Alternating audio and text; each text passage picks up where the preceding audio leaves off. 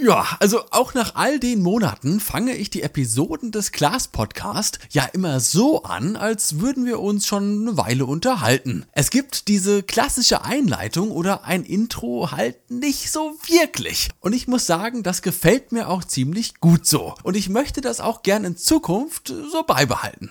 Was mir allerdings mittlerweile nicht mehr allzu gut gefällt, sind die monatlichen Mini-Geburtstags-Updates die wir hier ja immer Mitte des jeweiligen Monats ins Format gepackt haben. Meiner Meinung nach hat der Podcast hier jetzt mit dem Überschreiten des ersten halben Jahres eine, naja, gewisse Schallmauer durchbrochen, die diese monatlichen Updates so ein bisschen hinfällig machen.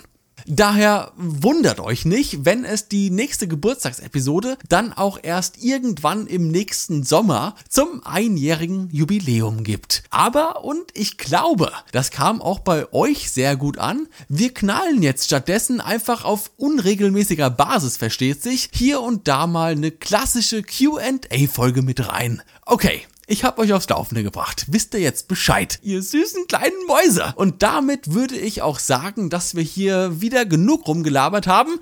Ja, ab in die heutige Folge mit euch. Schön, dass ihr wieder mit dabei seid.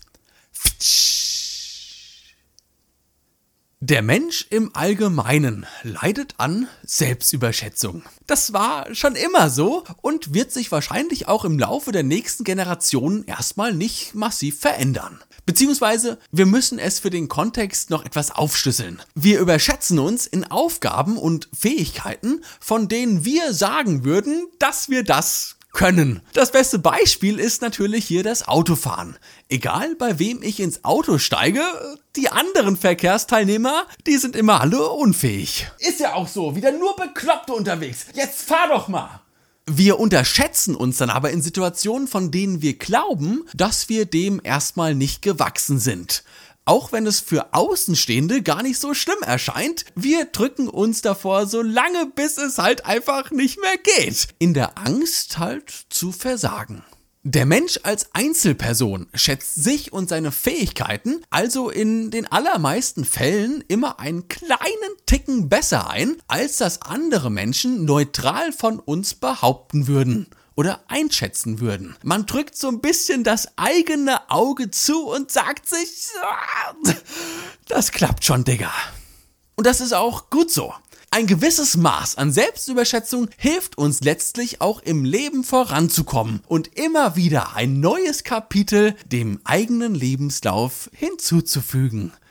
Das schöne Buch namens Das Leben. Wow. Wenn ich mich also gerade so mit Ach und Krach durchs Abitur gequält habe, könnte man ja fast sagen, dass ein anschließendes Studium vielleicht nicht die beste Idee ist. Ach Kind, mach doch eine Ausbildung zum Fleischerfachverkäufer wie dein Großvater damals. Das ist ein sehr ehrenswerter Beruf. Aber in unserer Birne quetschen und biegen wir uns das immer so schön hin, dass man sich dann doch überlegt, okay, ich könnte das Studium vielleicht na doch schon nach zwei Semestern frühzeitig mit einem Doktortitel beenden, wenn ich mich nur tief genug reinhänge.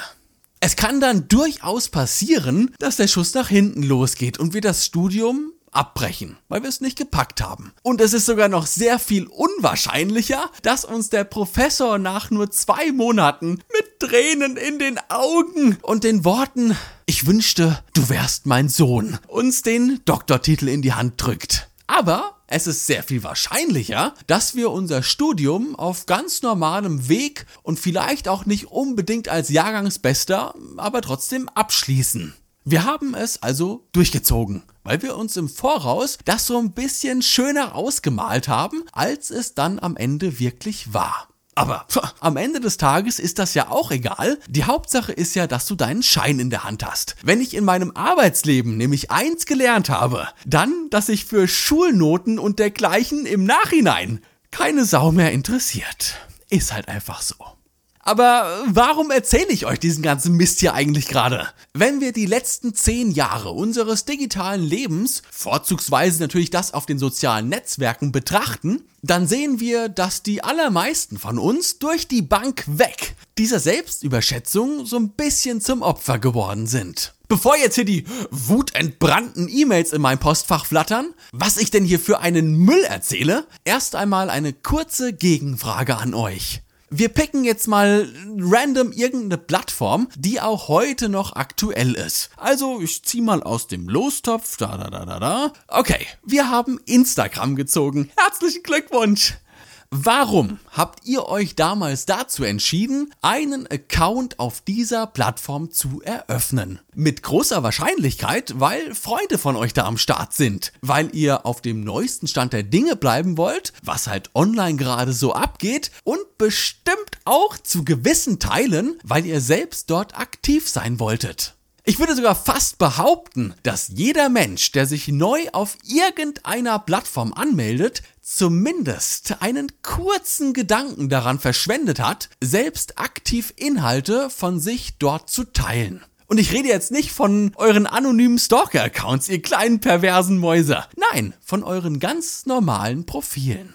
Eigentlich läuft das Muster einer Neuanmeldung auf einer Plattform immer nach dem gleichen Prinzip. Man meldet sich an, man ist super gehypt, man hat mega Bock. Standort markieren, Bild vom Frühstück posten, hier und da eine Schnecke anstupsen, alles kommentieren, was einem zwischen die Finger kommt. Let's go, rein in die Olga, ich hab Bock.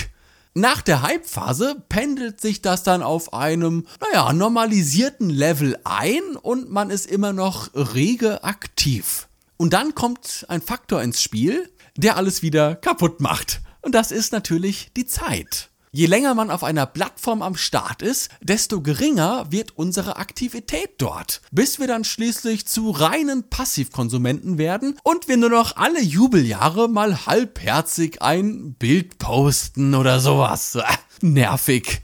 Das war auf allen Plattformen so, auf denen ich jemals angemeldet war. Angefangen damals bei SchülerVZ bis hin zur heutigen Generation der sozialen Netzwerke. Es ist immer dasselbe Schema.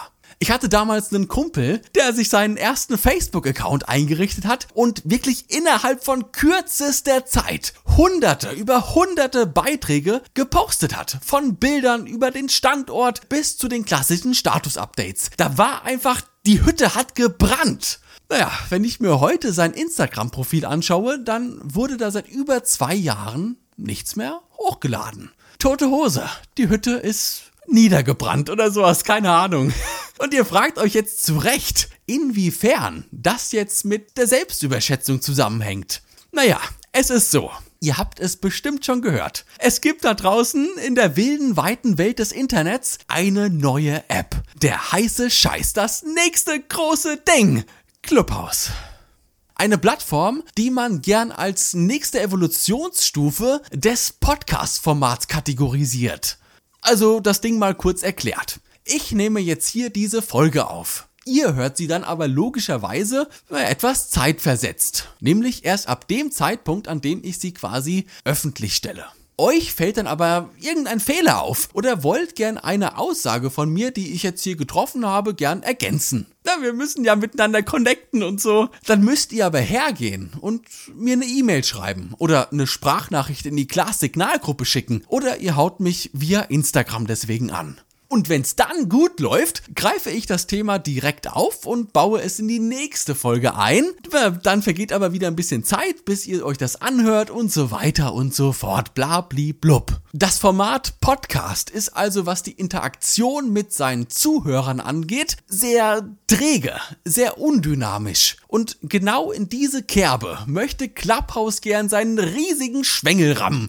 Äh, also quasi, ich rede mit euch und ihr könnt euch live dazuschalten und mit mir interagieren, während ich diese Folge aufnehme. Das Problem ist jetzt, dessen sind sich auch die Entwickler von Clubhouse durchaus bewusst, dass es bei sehr vielen Menschen mittlerweile schon zu viel verlangt ist, dass sie in einer Story auf das Antwortfeld tappen und dort dann ein vordefiniertes Reaction-Emoji raushauen. Boah, jetzt soll ich darauf noch reagieren? Nee, pff, kein Bock, ey. Wegwisch die Scheiße. Das ist natürlich für eine App, die durch ihre Interaktion glänzen soll, durchaus ein Problem. Also bedient man sich hier einem Schema, das auch beispielsweise für den massiven Erfolg von Facebook verantwortlich war. Dam, da, da, da. Ich präsentiere euch Exklusivität und massiv künstliche Verknappung. Ja, der Garant für den Erfolg einer jeden App. Das ist auch ehrlich gesagt mit ein Grund, warum ich erst jetzt zu diesem Thema eine Folge aufnehmen kann. Ich musste nämlich erst einmal abwarten, bis die ersten schlauen Jungs und Mädels da draußen hergegangen sind und die Clubhouse Talks auf ihren Handys mitgeschnitten haben und die Tonspuren davon dann auf YouTube hochgeladen haben wo ich und sicherlich auch noch ganz, ganz viele andere sich das dann im Nachhinein reinziehen konnten. Quasi wie ein Podcast. Äh, was ist denn da los? Als Besitzer eines Android-Smartphones bin ich nämlich von dem elitären, erlesenen Kreis der Clubhouse-Nutzer von vornherein ausgeschlossen. Und selbst wenn, mal angenommen, selbst wenn ich mir jetzt für anderthalbtausend Euro so ein iPhone kaufe, bedeutet das noch lange nicht, dass ich mir jetzt easy peasy die App im App Store herunterladen und mit wilden Talks auf Clubhouse durchstarten kann. Nee. Ich muss mich erstmal auf eine Warteliste begeben. Oder ich schleim mich bei ein paar Kumpels ein, die dort bereits am Start sind und lass mich von denen einladen. Oder noch viel klüger, auf Reddit werden aktuell Clubhouse-Invites für schlappe 50 Dollar gehandelt. Und ich kann euch eins sagen, die Dinger gehen weg wie warme Semmeln. Stellt euch mal vor, der Zuckerberg guckt heute Abend so ein bisschen zu tief in sein Whiskyglas und ballert sich komplett den Schädel weg und löscht aus Spaß. Einfach mal heute Nacht alle Instagram-Profile. Ha, weg mit der Scheiße. Würdet ihr 50 Euro dafür bezahlen, um euch morgen wieder einen neuen Instagram-Account einrichten zu dürfen? Ah von dem ihr ja auch wisst, dass ihr die letzten Tage, Wochen und Monate sowieso nur damit verbracht habt, wie ein Zombie passiv durch euren Feed zu scrollen und alle Stories nur einfach schnell durchzutippen, einfach damit da oben keine leuchtenden, nervenden Kringel um die Profilbilder mehr sind. Ah, ich will das gar nicht sehen. Puh.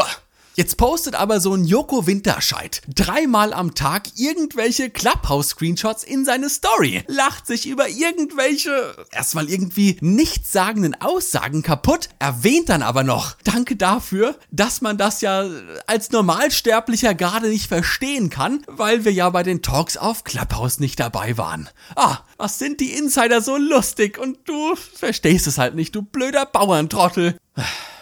Und das macht ja nicht nur Joko gerade so, das machen ja auf einmal ganz schön viele Promis so. Und natürlich auch die, die gern welche wären.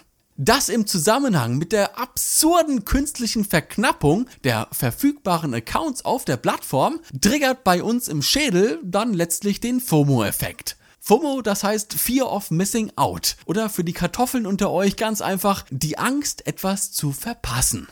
Ich hatte mal eine Freundin gehabt, also nicht meine Freundin, eine Freundin, die war, wenn wir am Wochenende mit der Clique unterwegs waren, immer genau so lange am Start wie ihre beste Freundin. Selbst wenn die gar keinen Bock mehr hatte, wenn es ihr nicht gut ging, was auch immer. Sie ist erst nach Hause gegangen, wenn ihre beste Freundin auch nach Hause gegangen ist. Es hätte ja sein können, dass in den 30 Minuten, die sie früher gegangen ist, etwas so unglaublich Verrücktes passiert ist, über das die beste Freundin am nächsten Tag pausenlos reden muss und sie hat's halt leider verpasst. Das ist der FOMO-Effekt.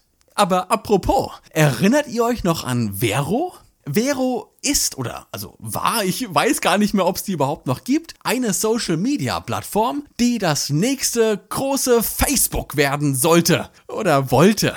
Die haben damals in zwei großen Wellen versucht, mit massiven Influencer-Marketing einen Drehmoment auf ihrer Plattform zu erzeugen. Was haben die ganzen Influencer damals gemacht? Sie haben Screenshots von ihrem neu eingerichteten Vero-Profil in ihre Instagram-Story geballert. Ja, kommen euch da irgendwie die Parallelen bekannt vor? Naja, egal. Und das ist dann einfach in so einer Flut passiert, dass bei der breiten Masse innerhalb weniger Tage der FOMO-Effekt getriggert wurde.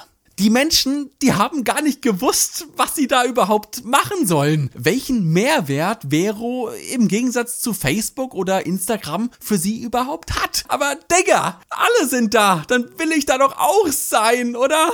Ein Satz, den man damals regelmäßig gelesen hat, war, äh, hab mich hier auch mal angemeldet, um mir schon mal den Nutzernamen zu sichern. Man weiß ja nie. Liebe Grüße. Ah.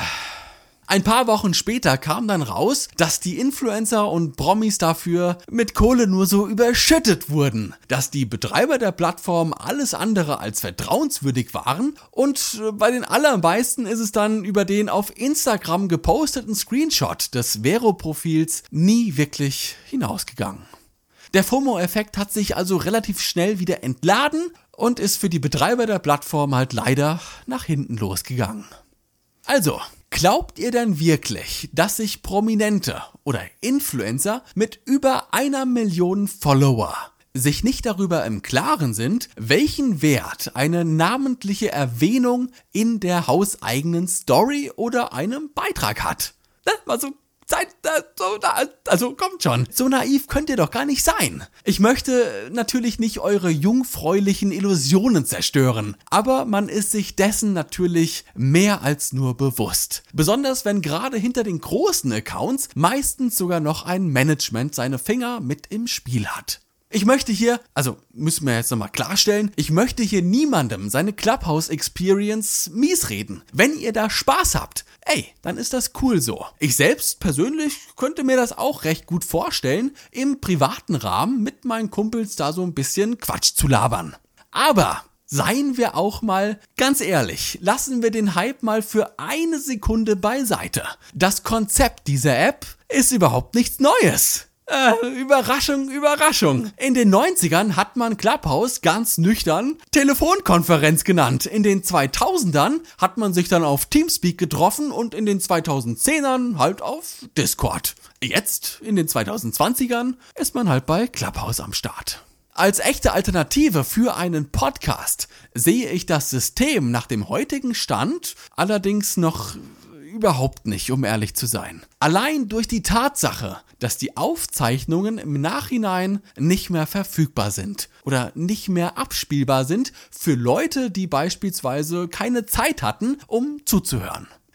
Den Fehler habe ich einmal gemacht. Damals als Instagram Stories neu waren und ich wirklich viel zu viel Arbeit und Zeit in lustige kleine 15 Sekunden Clips investiert habe, die sich dann wieder nach lediglich 74 Stunden 74? Was? 24 Stunden buchstäblich wieder im Nichts aufgelöst haben. Es war die Arbeit einfach nicht wert gewesen. Der Return on Invest war bei einem Account meiner Größe einfach nicht gegeben. Und ich muss auch ganz ehrlich sagen, anhand meiner Zuhörerschaft, die ich aktuell hier auf diesem Podcast habe, lohnt es sich auch überhaupt nicht. Also ich sehe ja, dass sich meine Downloadzahlen beispielsweise immer über mehrere Tage hinwegziehen und nie alles an einem Tag stattfindet. Und generell muss man auch einfach sagen, müssen wir erstmal abwarten, wie sich die App weiterentwickelt, wenn sie ihre Tore auch für den armseligen Pöbel der Android-Nutzer öffnet. Ich persönlich bin dieser App aktuell sehr neutral eingestellt. Klar gibt es auch hier wieder massive Datenschutzbedenken, aber kommt schon, bei welcher Social-Media-Plattform gibt es die nicht? Und ich muss auch ganz ehrlich sagen, das, was ich bisher von Clubhouse gehört habe, und da waren teilweise Leute mit dabei, da schlackerst du echt beim Lesen der Teilnehmerliste mit den Ohren. Du denkst dir, das kann doch gar nicht wahr sein, dass da gerade diese Leute reden. Aber man muss auch ganz ehrlich sagen, dass das am Ende des Tages ganz oft sehr unspektakulär und auch durchaus ermüdend war. Also, wenn euch gerade der Arsch brennt und ihr unbedingt bei Clubhouse mit am Start sein wollt, nehmt euch doch mal eine kurze Minute und hinterfragt das Warum dieser Motivation. Vielleicht ist es ja einfach nur der FOMO-Effekt. So, ihr süßen Mäuse. Mit diesen Worten würde ich sagen, dass es das für heute mal wieder gewesen war. Ich hoffe, ihr wurdet etwas unterhalten und konntet wie immer eine Kleinigkeit mit in eurer Glastupperdose mit nach Hause nehmen. Ansonsten würde ich vorschlagen, dass wir uns einfach das nächste Mal hören, wenn es wieder heißt Klaas zu dem Podcast. Lasst krachen, ihr süßen Mäuse. Ich hab euch ganz doll lieb. Ciao. Brrr.